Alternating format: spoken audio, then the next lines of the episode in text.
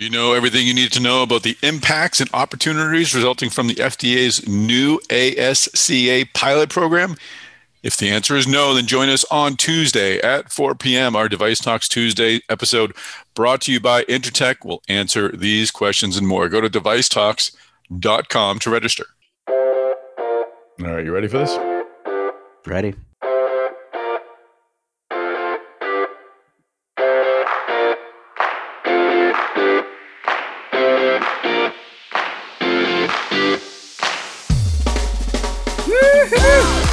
This is Tom Salemi. Welcome to this week's episode of the DeviceTalks weekly podcast. Thanks for joining us. We have a lot of learning going on today. First, we're going to hear from Dr. Nick West. He is Abbott's CMO and Divisional VP of Global Medical Affairs at its vascular business.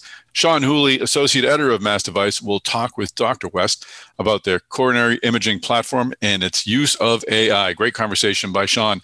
Later on, I'll speak with Mike Carrel. He is the CEO and president of AtriCure. I learned a lot about AFib. I'm sure you will as well. And I know you'll enjoy Mike Carrel's story. Plus, we'll hear from our friends at Flexan. Now, with all that said, let's go. Chris Newmarker has taken a few well-deserved days off, but uh, since the suits at 30 Rock say we need to trend younger, we decided we bring in some some younger talent, namely Sean Whooley, associate editor of MassDevice. Sean, welcome back to the podcast. Oh, thank you for having me. Talent is a very generous word there, but I'll take it. You're gonna you're gonna bring in the young folks, Sean. You got to talk what TikTok. What is it you young people are doing now? Snapdragon chat or something like that. I'll, yeah, I'll I'm I'm all over those. Don't you worry about that. Plus, you have your. Uh, I don't have the uh, the video up on, on, on Zoom, but you have your your quirky soccer allegiance too, right? Liverpool, is that it? I do that. There it is. Yeah. There's the flag. Yep. So, uh, how did you come to uh, to love that team again? Uh, well, believe it or not, being uh, Massachusetts born and raised, the ownership group of the Red Sox 2010 uh, bought Liverpool. And uh, mm-hmm. so I thought, well, if if ever there was a time to pick a team, now is the one where there's a slight connection. So wow, I went through about eight eight or nine years of of nothing, and then uh, the past couple years have been very good to me. So it's it's worked out in the long run. And did you did you take to the streets with a torch when they announced the Super League? That that was when uh, I thought maybe I shouldn't be telling people that the reason I got into this was the because they, they did everybody dirty there. But the, the the passion behind that uh, inspired me to adopt a uh, an athletic club of my own, the Athletic Club of Bilbao, Spain, where my, my people are from a long, long time ago. So ah, they they they only they have a, a Basque players only rule, I believe. They, they do they really? They only uh, want people from the Basque region to to play for them, something like that. Yeah, I, I did not know that go go Lions! Woo! I haven't really invested a lot of time into it, but I do follow them on Twitter. So so hopefully my my passion will build. That's how it all starts. all right. Well, you have, I'm sure, quite ably put together this week's Newmarker's newsmakers. So uh, so let's take it from the top. What's number five on the on the big list, Sean? Number five is Google launching its first medical device or planning to launch its first medical device. Really? Yeah, it's uh, it's an AI based uh, tool for identifying dermatologic issues. Basically, you use your smartphone, smart device to take pictures of skin, nail, and hair related issues, and the AI interface has all sorts of references that is able to not. It, they made it very clear it does not diagnose you, but it sort of points you in the right direction uh, and tells you what what may be wrong with you, and then you can kind of take it from there. But yeah, that's uh, Google's kind of foray into its own its first medical device. So basically, Google has developed an app that'll that'll help all those doctors who are eating at restaurants and strangers come up to them and ask, "Hey, does does this rash look weird to you?" or something like that. That's what the. Yeah. It's, it's very Larry David. I feel like he, he's he's the only person that's doing that.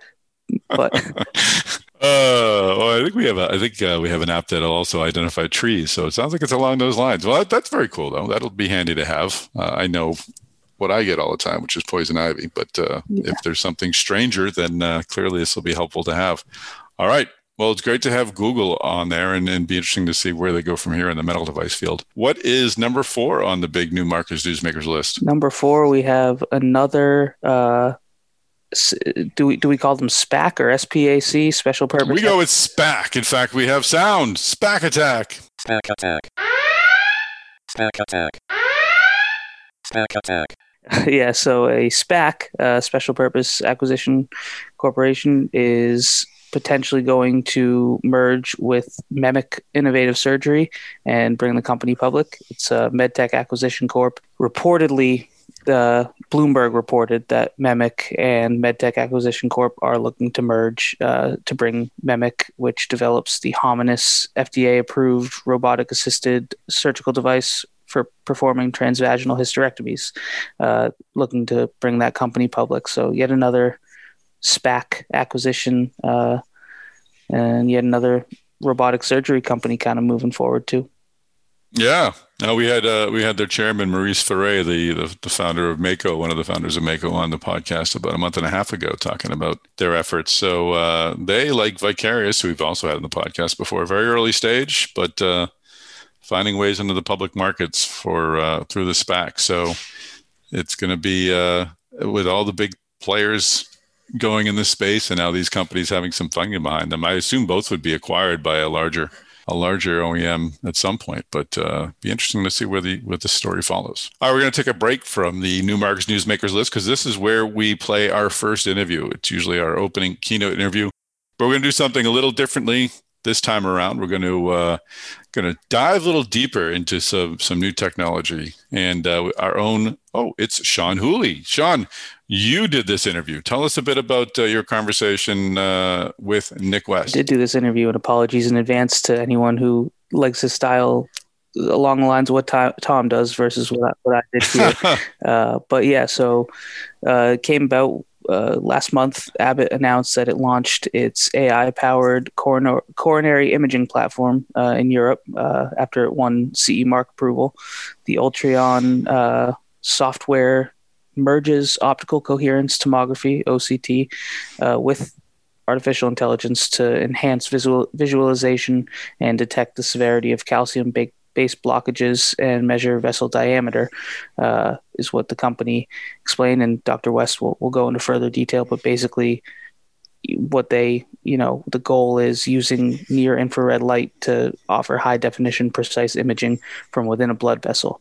Uh, and dr west explains kind of how this works what the applications of it are and and just how you know obviously everything's moving in the direction of, of artificial intelligence of ai so it's uh, mm-hmm. it's definitely an interesting chat, and uh, he's uh, he, he was very engaging, very uh, very fun to talk with. It was a great conversation, and and and, and haha about you know not not having Tom do the interview, but I think it's great to have your perspective in this because you really do a good job of of getting him to talk about the AI and the applications, and you picked up on some some interesting yeah, stuff.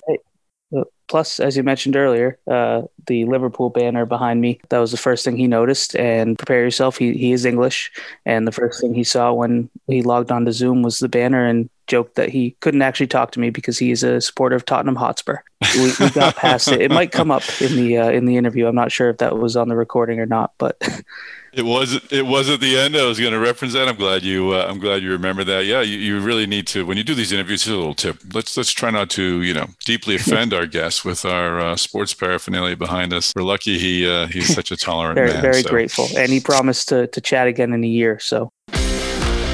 Before we get into our opening conversation, I'd like to bring back Mike Heuris, the Vice President of Sales and Marketing at Flexan. Mike, we talked last week about what Flexan does. I understand you work well with OEMs through your Flexecution strategy. Tell us a bit about it. Um, and it really is, you know, three elements of our business. The first is design, develop, and deliver. The design portion is, uh, from a commercial perspective, you know, we're picking the right partners where there's a strong need for our services. And it's really important upfront to align those needs with our capabilities and most importantly, our experiences. And um, once we engage with uh, customers, we understand what their manufacturing needs, whether it's new product development or it's a manufacturing transfer. And that allows us to then get the rest of the organization and do a comprehensive overview of what that solution would look like. And especially in today's environment, given the, the stringent quality requirements, especially if you're dealing with a class three implantable component, as well as the uh, ever changing uh, environment uh, within the regulatory space. So, having that upfront engagement and really understanding the needs before you even get to the economics is absolutely critical. And if you do that really well and you build those experiences and you build that working relationship, because it is a working relationship as an extension of their organization, um, we found that to be really the the recipe for success for th- with us. Um, obviously, great communication, achieving timelines, achieving cost targets, uh, and making sure you know that service aspect of it is is really uh, addressed. You know that makes for a few really fruitful relationship because they're counting on us. our customers are counting on us to really be an extension of their organization, as I mentioned, but to really deliver. And um, so if we do that well, there's certainly um, more opportunity to grow within that relationship. And, and that's really been a successful model for us. For more information, go to flexan.com. That's F L E X A N.com. All right, well, let's hear from uh, Nick West. He's the Chief Medical Officer and Divisional Vice President of Global Medical Affairs at Abbott. Sean, you sort of opened up this interview just giving him the floor, so to speak. What was your opening question? Yeah, I just wanted him to explain to me, you know, the, the background of the technology and exactly what it does, and just kind of give someone who does not have the MD at the end of his title the lowdown on uh, just how it works and uh, help me kind of and potentially help the listener understand uh, exactly what it does. What you've been hearing about is the new software version of our optical coherence tomography intracoronary imaging platform. Now, I'll just explain what that is for a minute.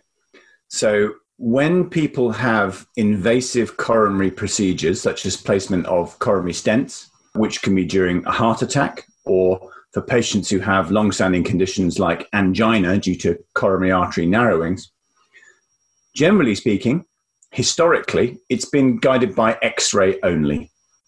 And that's been fine. The problem is when you use X-rays only, you don't get lots of detailed information about the vessel. So technologies have been developed that can give the cardiologist the, an inside view of the coronary artery itself prior to and after the stent has been deployed. And our optical coherence tomography system is one of those. It uses near infrared light to reflect off the structures in the vessel wall to allow cardiologists precise measurements and get lots of information about the composition of these narrowings. And you may say, well, a narrowing's a narrowing, but of course, some of these narrowings are very hard calcified, like limescale in, in a pipe or a kettle, and some of them are much softer, like blancmange or sago pudding. So, what what is new about our new software platform is that we already have this technology is available and it's used worldwide by cardiologists. But what we have done, we have created a completely new user interface and experience, and uh, and critically, we've made it much simpler. One of the major barriers to uptake is the complexity, or at least the perceived complexity of this technology. So we've tried to make it accessible to even people who are not experts. And one of the key things uh, that I, I should probably mention is we've used the benefit of artificial intelligence to allow the software to take key measurements and detect key things like vessel calcification automatically. So there's no prior uh, sort of training. You don't have to be eagle eye. I say don't say no prior training, you don't need quite as much expert training because the software will tell you not exactly what to do, but will give you a huge amount of information without expert inside knowledge. If that makes sense. Yeah, and so yeah, the the AI is obviously you know such a, a crucial component of this and something that everyone is moving forward with. Um, so how does it kind of deviate from the traditional methods aside from obviously you know allowing for less intensive training um, sure. and moving this area uh, this imaging space forward. Okay so uh, so the, the the advantage of using these intracoronary imaging modalities and not not everyone does it. If you look worldwide certain geographies use it a lot uh, use imaging a lot. That's both intravascular ultrasound which is an ultrasound technology or optical coherence tomography the light based one that i described that, that we at abbott uh, a manufacturer. Um, in Japan, about 90 95% of coronary procedures are guided by some form of intracoronary imaging. In Europe, the average is somewhere around 10, maybe 12%. In the US, it's, it's higher than that and it's rising. So, this is a good thing for patients. You're going to say, why is it a good thing? Well, it's a good thing because it ena- enables cardiologists to be more precise. We want patients to get the right size of stent. They come in many sizes. We want the narrowings to be treated properly. And we want the result to be excellent after the stent has gone in. And you can't always get that information from the angiogram. But what's different about our platform and where the AI comes in is that, yes, there are various key features when you use these, these technologies um, that people need to recognize. Now, one of the key ones when you're treating a coronary narrowing is this business of calcification. So, the longer you have any disease process in the body, the body's natural response is to lay down calcium, like limescale. And of course, if you're treating a narrowing that has lots of limescale, it's very hard. Just blowing a balloon up, which is a standard precursor to a stent, may not be enough to modify that narrowing properly. So, whilst an expert can detect and quantify with their with their eyes and their brain the amount of calcification by sort of pattern recognition and training. People who've not been well trained or not well experienced may not pick up those cues. So the first thing we've done is is is integrate an algorithm taught by artificial intelligence that detects and quantifies calcification. Now you may say well that's so what? What are you going to do differently? Well there are it, you kind of reach a decision point Generally speaking, when you prepare a narrowing, it's a balloon. If there's a limited amount of calcification, however, you may go for a special kind of high pressure or what we call non compliant balloon. If there's lots of narrowing, lots and lots of calcification in the narrowing, you may go for a, a dedicated debulking strategy. And there are devices that spin at thousands of revs per minute covered in diamond chips that are used to debulk these very hard narrowings. So that's very important because the stent won't deploy properly, it won't expand properly if you haven't prepared the lesion the narrowing in the first place. So having that ability to detect the calcification and quantify it to alter your decision making is absolutely key. The other thing it can do is it can detect the vessel size very accurately. Now, you would think the vessel size is easy, but you rely on what's called the external elastic lamina, which is, if you like, it's like a rubber band in the vessel. And in your vessels, well, I hope in your vessels, and certainly in my vessels, there's not much difference between the external elastic lamina and, and the diameter of the inside tube. But in patients with coronary heart disease, what happens is the the inner layer of the vessel, the, what we call the intima, grows inwards and begins to narrow and occlude the actual artery. So detecting that external elastic lamina to choose the right diameter stent is critical. We're generally very bad at that. Our software will do it automatically. So I've talked in detail about two things, but if I just summarize it holistically, it allows physicians much easier access to make the kind of decisions that we know impact patient outcomes. And we see this as really important innovation to drive improved outcomes and, and personalize patients' healthcare experiences. Yeah, that was you know one of one of my questions I'd hope to ask was about the decision making. If you could just kind of explain exactly you know what the impact of this enhanced decision making is on the patient outcome, how just how much it improves the patient outcome. I don't know if you have data that backs it up com- comparatively speaking to you know other uh, devices, but so ask me again in about a year's time, a year and a half's time. But yeah, I'll, talk around it a bit more than that. I joke slightly. So uh, recently, we we embarked on a study called ILUMIEN Four, which is the fourth in a series of ILUMIEN trials examining the utility of OCT uh, in, in, patients undergoing stent procedures. And the ILUMIEN 4 study compared people in a randomized fashion who had stents guided by optical coherence tomography. The previous um, uh, version without the AI, I would, I would note, against angiography, the standard, just the X ray um, uh, guidance. Now, that study finished recruiting just at the end of last year and will report at the end of next year. But we are pretty confident, given previous experience we have, well, we know already that OCT will give you a better stent expansion. So stents are much more likely to be better expanded when they're guided by intravascular imaging and in particular OCT. And we think that this will translate to reduced events in the future. It's been shown for other platforms. Intravascular ultrasound has been around a lot longer. It's much less user friendly in many ways, but that has similar data. And we know that you get better stent expansion even than intravascular ultrasound, at least numerically uh, in terms of the numbers, although it's not statistically significant. So we believe that the use of OCT will drive reduced events. And the reason for that really is, is all around the expansion of the stent. you can put a stent in, but the stent is like a spring that goes in on a balloon. You blow the balloon up, it deploys the spring. But if you just use the angiogram, which is just a, a squirt of dye and a two dimensional representation on an x ray, you're not going to get that granular information that you would get by actually going into the vessel with one of these imaging catheters and really seeing that this device is properly expanded and pushed against the, the vessel wall.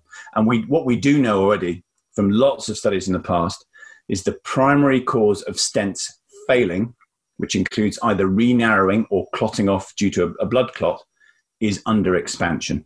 So I don't have definitive trial evidence yet. There's a whole bunch of circumstantial evidence. And in fact, we have some real world evidence, so retrospective data looking at patients treated with OCT compared with angiography. We are confident that our randomized trial will show the same thing. So, in terms of outcomes, we're reasonably confident, but that's in the post, so to speak. In terms of decision making, we already have some good data from a project in the US called the LightLab project, which is looking at real world utilization of OCT and how it can impact both physician behavior, workflow in the labs, and the kind of expansion you get with a stent. Great. Yeah, I, I look forward to a year from now when you can uh, share that. I'll, I'll, hold you to it. Uh, okay. So, yeah, in announcing uh, the system's launch in Europe, uh, the company mentioned its use with the Dragonfly OpStar imaging catheter. So I wondered if you could kind of explain the the tandem, the the partnership between those devices and how they work together uh, on the complex patient anatomies. Sure. So, uh, as you say, we've recently uh, obtained CE mark, and so the European launch was literally uh, in. It's been lots of excitement. Uh, I'm, I'm, speaking to you from the UK right now. Um, I'm going to see some cases later in the week, and a lot of my uh, former colleagues are very excited about what they've uh, what they've seen and how they've been able to interact with the software, the additional insights they've got.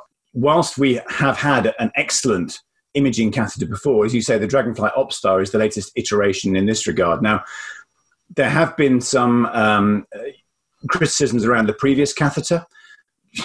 it's difficult to put a lot of technology in something that's very, very small that has to go into the coronary artery. To be fair. Um, but we have uh, exerted some meaningful change. Now, when we talk about complex coronary anatomy, it encompasses a wide variety of ills. It can talk about disease in multiple vessels, disease, what, what we call bifurcations or branch points in the coronary anatomy, heavily calcified lesions that we've been talking about, lesions with that's a narrowing with, with, with a lot of disease over a long length. So all of these things make it trickier for these devices to navigate their way through the anatomy. And what we had feedback uh, about from the previous platform was that sometimes in these very complex anatomies, where the benefit of imaging is even greater than for straightforward uh, uh, narrowings that are treated, the device did not perform as well as people had hoped. So we have made some um, some mechanical improvements to the catheter to enable it to get through some of these anatomies in a, in a better fashion. But critically, we've also made the imaging part of it, the lens and the light source, is brighter. Now, that's great because it provides nice, clear images for the clinician.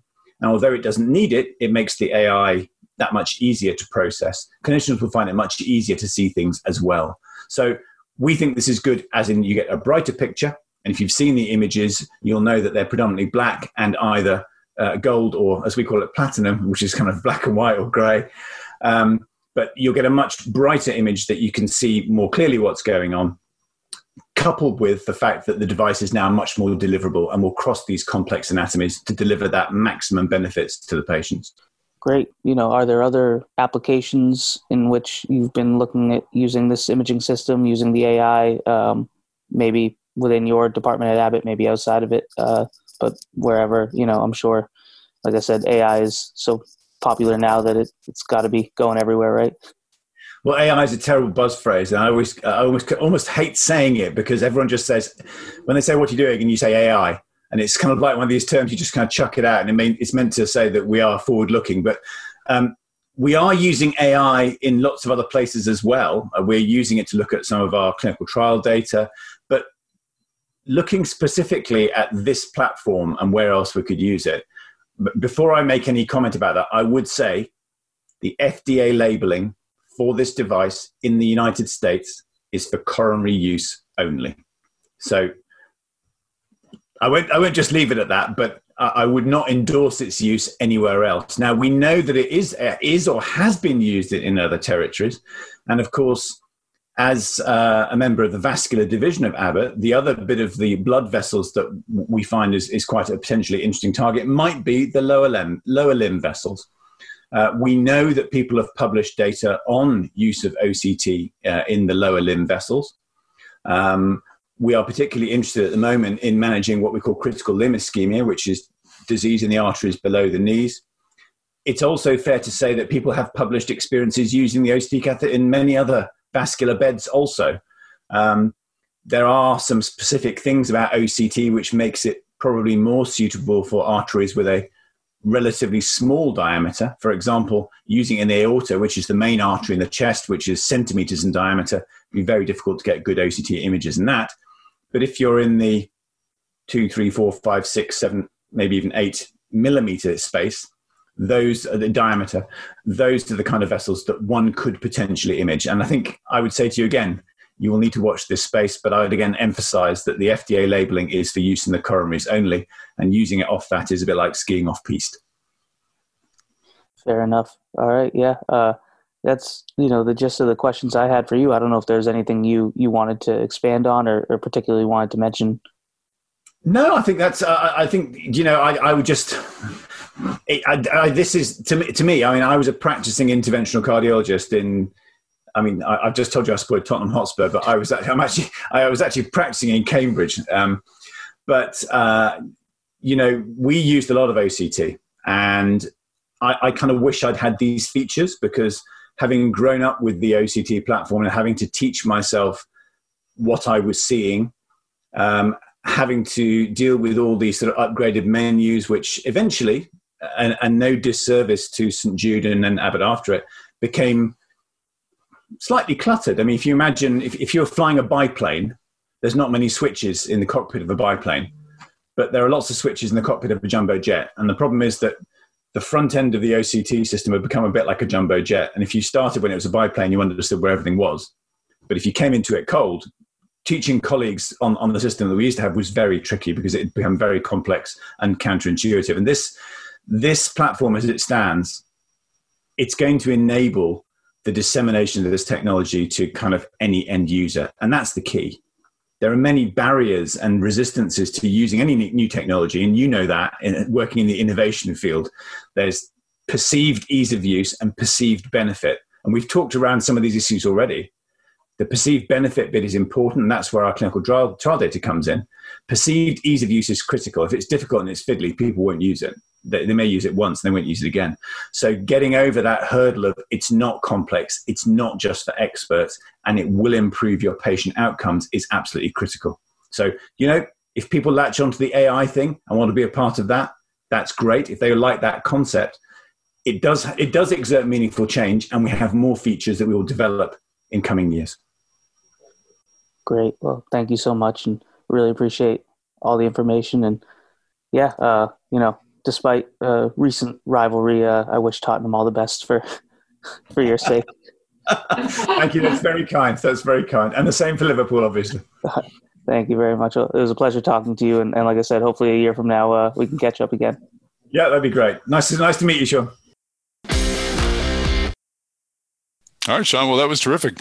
Great. This was your debut interview, right, on on the podcast. You've been on as a, a co-host before, but uh, is this the first conversation you've had? Uh, I believe so. Maybe uh, some snippets from previous interviews have been used before, but uh, never, never the whole the whole shebang. Excellent. Well, you'll see the uh, you'll see the pay raise in your next paycheck for sure. I better because yep, podcasters uh, we make all the, the big bucks. We sure do. So uh, great job though. Thank you for uh, thank you for for making those interviews, and we'll we'll continue to bring some of these uh, again these deeper dive looks at uh, some really cool medical device technology. But uh, now it's back to the the grindstone. Sean, what's number three on the big Newmarker's newsmakers list? Number three, we have Teleflex selling some respiratory assets to Medline. Uh, Teleflex announced that it's going to sell a significant portion of its respiratory business to Medline Industries for $286 million. Uh, this is all part of a previously announced restructuring plan uh, during last month's uh, quarterly earnings report. Um, it's th- the product lines being divested include oxygen aerosol therapy, active humidification, and non-invasive ventilation and incentive spirometers. Uh, they expect the acquisition to close in the third quarter of this year. And Teleflex is looking as part of the restructuring process to use some of the proceeds to pay down debt uh, and support its growth strat- strategy. Awesome. Great. Well, important news there. All right. Bring us into number two on the big NN. Number two was written by uh, our missing colleague, Chris Newmarker. Uh, the headline is Is renal denervation back as a high blood pressure treatment? And it comes on the back of Medtronic uh, reporting what it said is clinically significant and sustained blood pressure reduction among nearly 3,000 people with uncontrolled hypertension that were treated with the company's Symplicity renal denervation system. Basically, uh, they reported these results at the 2021 EuroPCR annual meeting. Um, a couple of other companies reported some positive data with renal denervation, and and it seems like uh, it's it's sort of on the rise as the the treatment for high blood pressure. That's great. Yeah, that's a story we're continuing to follow. Chris and I have talked about it before the acquisition of Ardian by Medtronic back in 2011, and Ardian being one of those really early stage medtech companies that came came together, built around a, a, some some early surgeries and a, a, a, thesis or a theory written in a paper, and they built a, company and a therapeutic approach about it. So uh, it's exciting to see that it's uh, actually making progress, and uh, I hope we'll see regulatory approval in the uh, in the near future. It'll be great great news for folks with uh, drug resistant hypertension. So, all right, well, bring us into the big number one on uh, Newmarker's Newsmakers. Number one, we've already talked about this company. It's not related to Dr. Nick West, but Abbott won the CE mark for its Navitor Navitor uh, TAVI TAVI platform transcatheter aortic valve implantation system. Um, for treating severe aortic stenosis in people who are at high or extreme surgical risk. Basically, uh, you know, aortic valves are, are all the rage, as we've known and covered on Newmarker's Newsmakers plenty of times, I'm sure. Mm-hmm. Um, but yeah, so this this particular system has what Abbott says is a unique design for preventing blood leaking around the valve. So there's a less invasive alternative to surgical aortic valve replacement. It features uh, Abbott's NaviSeal fabric cuff that works with the cardiac cycle to reduce or eliminate the backflow of blood. The company says it's the only self expanding TAVI system with intraannular leaflets and large frame cells that are designed to improve access to critical coron- coronary arteries and facilitate future interventions to treat coron- coronary artery disease. And uh, it's just another, you know, step forward in, in heart valves and all, all that. It's always a, a popular space. Absolutely. No, I know. And I know Medtronic had some uh, some news this week, too, about their uh, Evolut TAVR. I know you were considering that for the list as well. Uh, so uh, lots of uh, lots of movement in the uh, aortic valve replacement space. Definitely. Before we get into this keynote conversation, I want to let you know we dropped another episode of the Medtronic Talks podcast. I got a chance to speak with Giovanni DiNapoli. He is the head of the gastrointestinal business unit at Medtronic. To hear what he has to say, go to devicetalks.com or find Medtronic Talks on any podcast platform. Well, Mike Carrel, welcome to the podcast. Well, thanks for having me, Tom. It's great to see you. And uh, we would love to learn a little bit about our, our, guests' backgrounds, more most specifically, how they found their way into medtech. And uh, reading your background, seems like you uh, came into medtech a bit uh, early in your career, but but not right from the start. What was uh, what was your transition into medtech? Yeah, my transition was I was actually in technology in general. I was with the in, in the kind of wireless and software space before and sold that business. And one of my board members was on the board of a medical imaging company called Vital Images. And that was kind of the beginning of my move into healthcare. I used to say to myself, "Oh yeah, those people in healthcare, they all say they're mission driven," and I, I, didn't understand it. I'm like, ah, you know, I'm not. What I'm doing is great too, and I could get really excited about it. And then I joined Vital Images, and I realized, wow, now I understand what a, a true mission driven company is all about one that really kind of focuses on patient care, and Vital Images was that. And that was kind of my transition into it. I started out as a chief operating and financial officer at Vital Images and then kind of progressed my career from there. Uh, that's a great perspective, man. I do feel like sometimes we puff ourselves up a little bit and, and, and feel like we're we're saving lives personally. But uh, uh, what is the difference to you between the two companies? What is it? Is just the the overall overarching knowledge that what you're doing is either going to or is getting people better, or is it something deeper than that? I think it's a little bit of both. Um, meaning, what I mean is that yes, what you just described, what you're doing is helping people, um, and you're helping people get better and improve their lives. And, and that really becomes something that is in the DNA of most companies that are in the medical device space. But also, the people that you interact with are doing the same. So every day, you're talking to a physician, and you're always kind of uh, working with them. And when you work with these physicians, they've just got great perspective on how to care for patients and improve lives. And that doesn't exist if you're selling software per se. Sure, I'm making it go faster, and that's really cool, and it's super important for society. But there is just a different kind of take to it, um, and it's been a lot of fun to be a part of it. I'm really glad that the the community welcomed me, and uh, been doing it now for almost 20 years. And you were president and CEO of Vital Images, or, or did you become CEO later? I thought I heard you say you were CFO. Maybe I misheard. I started out um, in the financial and operation side of, of, Vital Images, and then I became CEO and did that for three years before we sold the business to Toshiba. Mm-hmm. And it basically became the medical imaging group within Toshiba that's now Canon. Um, and then I left shortly thereafter and came to AtriCure. And where did you go? You did you go directly from Vital Images to uh, to AtriCure? Is that what you said? I did, yeah. I mean, uh, we were, I mean, I had a period of time in between where I was trying to figure out what was going to be the next kind of journey of my life. And AtriCure came a calling, and uh, I've been there ever since, um, almost over eight years now, and just love it. Well, let's talk a bit about the company. What, what speaking speaking in the context of what drew you to AtriCure, and then within that, answering that question, tell us what what AtriCure does. So, um, what drew me to AtriCure was I got a phone call out of the blue from a friend saying, hey, there's this company. Um, I'd always been a part of publicly traded companies, so uh, that is really focused on atrial fibrillation, and my mom had atrial fibrillation. I thought, uh-huh. wow, that's really, that's really kind of interesting. Um, and, and, the more I dove into it, the more I just got really excited about it. I had never, even though I'd been in healthcare for a little while, I'd never been through cardiac surgery or even into a procedure like that. Um, and I did a lot of research on kind of what AtriCure is all about which was world class, number one in its space relative to the products they made um, around atrial fibrillation. And that just got me really excited about kind of the, the core bones of what it was about. Too was even as much as I loved Vital Images, AtriCure was the most patient focused business I'd ever been a part of. Everybody that you talked to was thinking about what is the actual impact on a patient um, testimonials from patients and from the physicians would introduce you to that. And during my diligence, I just fell in love with the company and the people that I met there. And nothing has been has been better than I expected, quite. What stage was the company when you joined in 2012? It had gone public, I believe, in 2005. It had been founded, uh, I think, five years before that. So, how far along was it in sales and, and development at that point?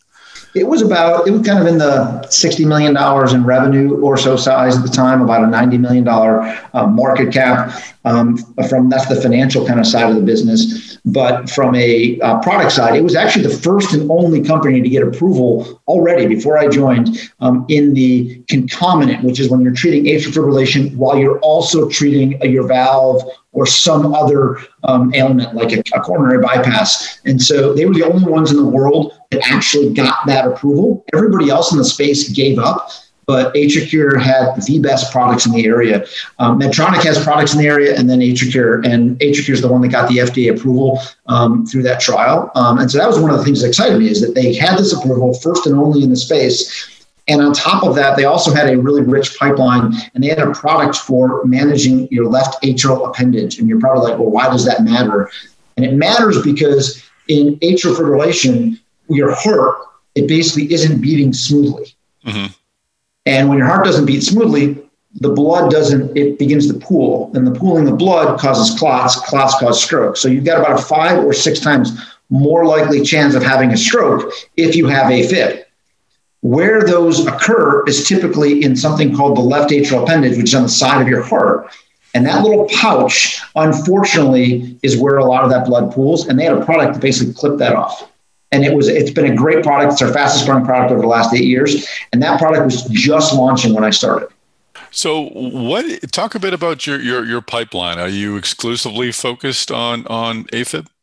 Really good question. So we have been exclusively focused on AFib, but we kind of got into a tangential market. And you're probably going to say, well, it doesn't sound like tangential, but it is when I explain it to you. Uh, we got into pain management. You're like, well, how does pain management, how is that really AFib? Well, one of the ways that you treat AFib surgically, and we're talking about the most complicated, difficult to treat patients with AFib. These are patients you talked earlier about the different stages of AFib. AFib is a lot like cancer in that you've got early stage AFib, which is paroxysmal, middle stage, persistent, and then late stage, which is long-standing persistent. And we're really focused on that most complicated to treat patient. When you do that, you, we used to have a procedure, and we still have one, where you go in through the ribs and you've got nerve endings there. And we thought, oh, great idea. Some doctors were using that to freeze the nerve. If you freeze the nerve, you deaden the pain for a period of time temporarily. And we're like, this is fantastic. And so we got a label for that. Um, and we thought that that would help us improve adoption of AFib surgery. Mm-hmm. But a funny thing happened along the way. It had zero impact on AFib surgery, zero. But we found out that thoracic surgeons loved to use it because it was reducing their hospital stays. These people had no pain for six to eight weeks after surgery. Hmm. And so anytime they're entering the thoracic cavity. So we kind of created this little business for pain management that today is now 6% of our revenue and growing. Wow. It's been growing and uh, we've got a new product in that area. And so now we're atrial fibrillation and we're really all about that. But we also have this pain management business that we believe is really uniquely positioned in a world in which eventually we'll get, I mean, we'll look to get something around reducing opioid consumption, et cetera. We don't have that label today, but that is the big key to it is that you can actually reduce narcotics use afterwards and you can reduce the length of stay. Interesting. Why was there less interest on the AFib side as you thought? What because uh, it does sound like a perfect fit. You're right. You know, it was that it, it didn't. We thought the problem was because of pain, and mm-hmm. that people weren't doing the procedure because of pain. But what we learned was that they weren't doing the thoracoscopic procedure more because it's a complicated procedure to do, and it just took more skill set. So it's it's it's it's actually a very good product for us and approach, but it was also more complicated, and so the pain wasn't what was getting in the way. It was actually the simplicity of the procedure, which is actually one of the reasons we bought. Um, the Converge trial because we bought that product in 2015, and that was an approach that went in through um, the belly, and not only didn't have pain, but it was also a lot easier for the surgeon to do. Interesting. So, how do you manage a company of this size when you've got? You mentioned Medtronic earlier. They they were they had a, a, potential tech in the space, but yours is a company that's focused almost exclusively on a single disease state. You have the opportunity, I'm sure, to expand in other areas. But what are the the, the positives of having such a focused uh, niche company in a in a in a and I mean that in a positive way. And what are the challenges of having a company that is really so focused? And focus to me is what makes makes us great at the end of the day and it really makes our people good because they can focus on being the best understanding exactly what's happening in the space we can begin to see and connect dots that others aren't because this is what 800 people in our business live breathe about and think about every single day. It's about mm-hmm. AFib. It's about the patient that has AFib, and so we get into the into the weeds of understanding the details of that, and that's all we think about. So that focus allows us to do things and take chances, like we did on a couple of acquisitions that have really um, come to fruition for us. We can take those risks earlier on, as an example on that, or our team in the field. Like when we do our training, it's dedicated. Somebody's coming, they know exactly what they're going to get. It's incredibly focused on improving the way they're going to care for their patients that focus allows us to know more than they're ever going to know, even as a practitioner, because this is all we do and this is all we see every single day. Mm-hmm. And we're seeing it at multiple different hospitals. And so it allows us to bring a knowledge base that is valuable to everybody that we talk to. We're not broad based, just carrying a big bag and just trying to sell into a hospital. We're really focused on that patient that maybe they don't have enough time because even a physician, a surgeon, for example, can be good at mitral valves, they can be good at coronary bypass, they can be good at aortic valves, and they can, they've got to have all that skills. And then like, oh, I've got to learn this AFib piece as well. We're there to help them bridge that, and by being that deep, it allows us to kind of add that value to the physicians that serve those patients. And how do you weigh that? You're right. That it's great to have that tight of focus on on something. You see things others don't. Uh, but how do you balance that versus perhaps the the business strategy side of you that that sees strength in, in diversification to to make sure all of your eggs aren't in a single basket. Do you look for opportunities? I mean, you did talk about the pain uh, application, so that, that could be one. Are you constantly looking for at least tangential opportunities that that or, or adjacent opportunities that might fit into what you're doing? How do you how do you balance those two things? It's a re- it's a really fair and good question, but the markets that we're serving and the, the number of patients that are not being treated today with this disease state is so big and so vast that that would only dilute our focus on it. So hmm. when you think about the longstanding persistent atrial fibrillation space, in the, in the US alone, there are 8 million patients with atrial fibrillation. 3.6 million of them have longstanding persistent AFib. Wow. We're the only ones with a solution for that. That's a lot of patients. Yeah. And so, and we did 1,500 or so procedures with Convergent in that area last year. I mean, when I look at it, I'm like 1,500 and 3.6 million. It's a long way for us to really begin to think about, like, if I've got to diversify per se. That being said, we've diversified within our portfolio around that patient population. So we not only do the ablation side, we also bring um, left atrial appendage tools. We bought a company that does it percutaneously, less invasive. We've got our clip technology. And so we've begun to, to diversify really around that base to make sure that that patient's getting the best care that they could possibly need.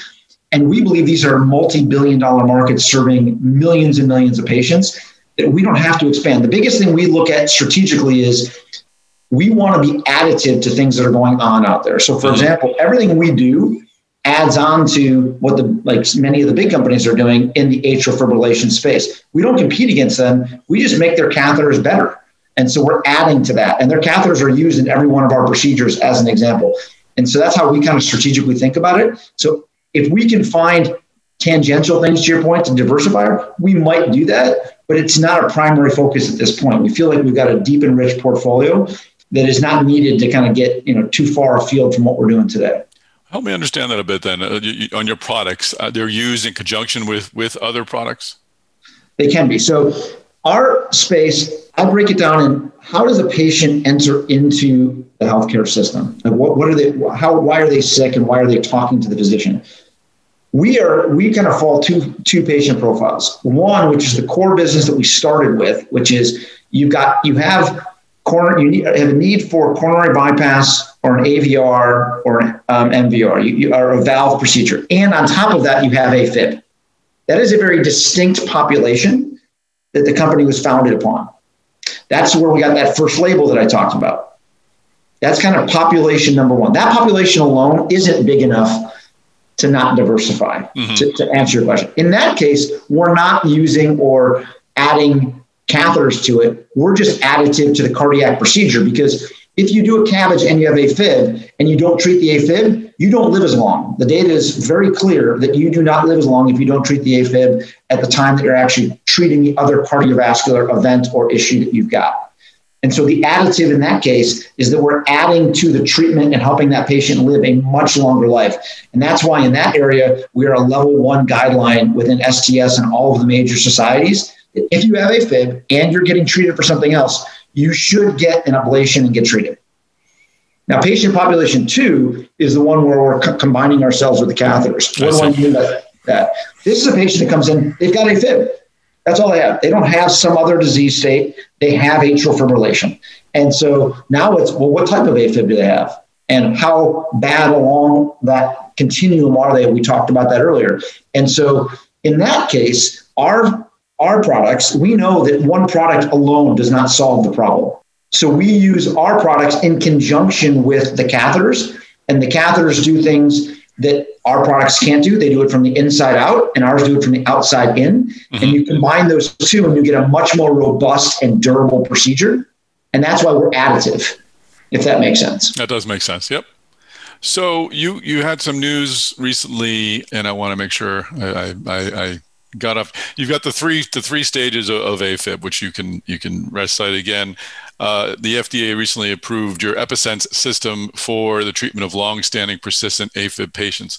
What does that mean? Were you not treating long-standing persistent AFib patients before, or is this another another tool to to help treat those patients? So the EpiSense was 510k cleared, and mm-hmm. it was cleared for cardiac ablation and was being used in in patients. So about 1,500 or so procedures were happening every year um, for the use of basically cardiac tissue ablation. Now, the trial that we underwent, which was it was about eight years in the making, to kind of from start wow. of the trial to final approval, was it was called the Converge trial, and we brought that trial to fruition. And in the process of working with the FDA, we got this label, and it's a new label that's never been had before, which is for long-standing persistent, because the data from the trial showed that patients with long-standing persistent atrial fibrillation, which means you've had AFib for more than a year, mm-hmm. And it's about 45% of all AFib patients fall within that bucket or category. Those patients had an improvement of 110% improvement at 18 months. When you followed those patients out 18 months, you saw 110% improvement over the catheter by itself. So ours plus the catheter versus just the catheter showed that kind of improvement. And that's how we got that label. Now it's our chance to kind of really begin to go to market and market it that way because we were never able to kind of talk about it that you could reduce the AFib and improve that patient in that particular way. Mm-hmm. And so we've never been able to do that. We've been more reactive up to this point. Now we're able to kind of go build out and actually work with the physicians and others in a much more aggressive way to help them treat this unmet need and these patients that weren't treated before. Gotcha. That's a, a very long trial. Wow. Uh, so, what was the number again? The number of people who have AFib? Is it 8 million, you said? 8 million in the US, about 40 million worldwide. And, uh, and what percentage of those are you able, do you have products to treat? All of them? Um, we have products that treat, depending on which bucket you're in, but pr- primarily in the long-standing persistent with Converge, mm-hmm. it's about 45% of that patient population. And your other products? Our well other products in the concomitant yep. treat the persistent patients as well.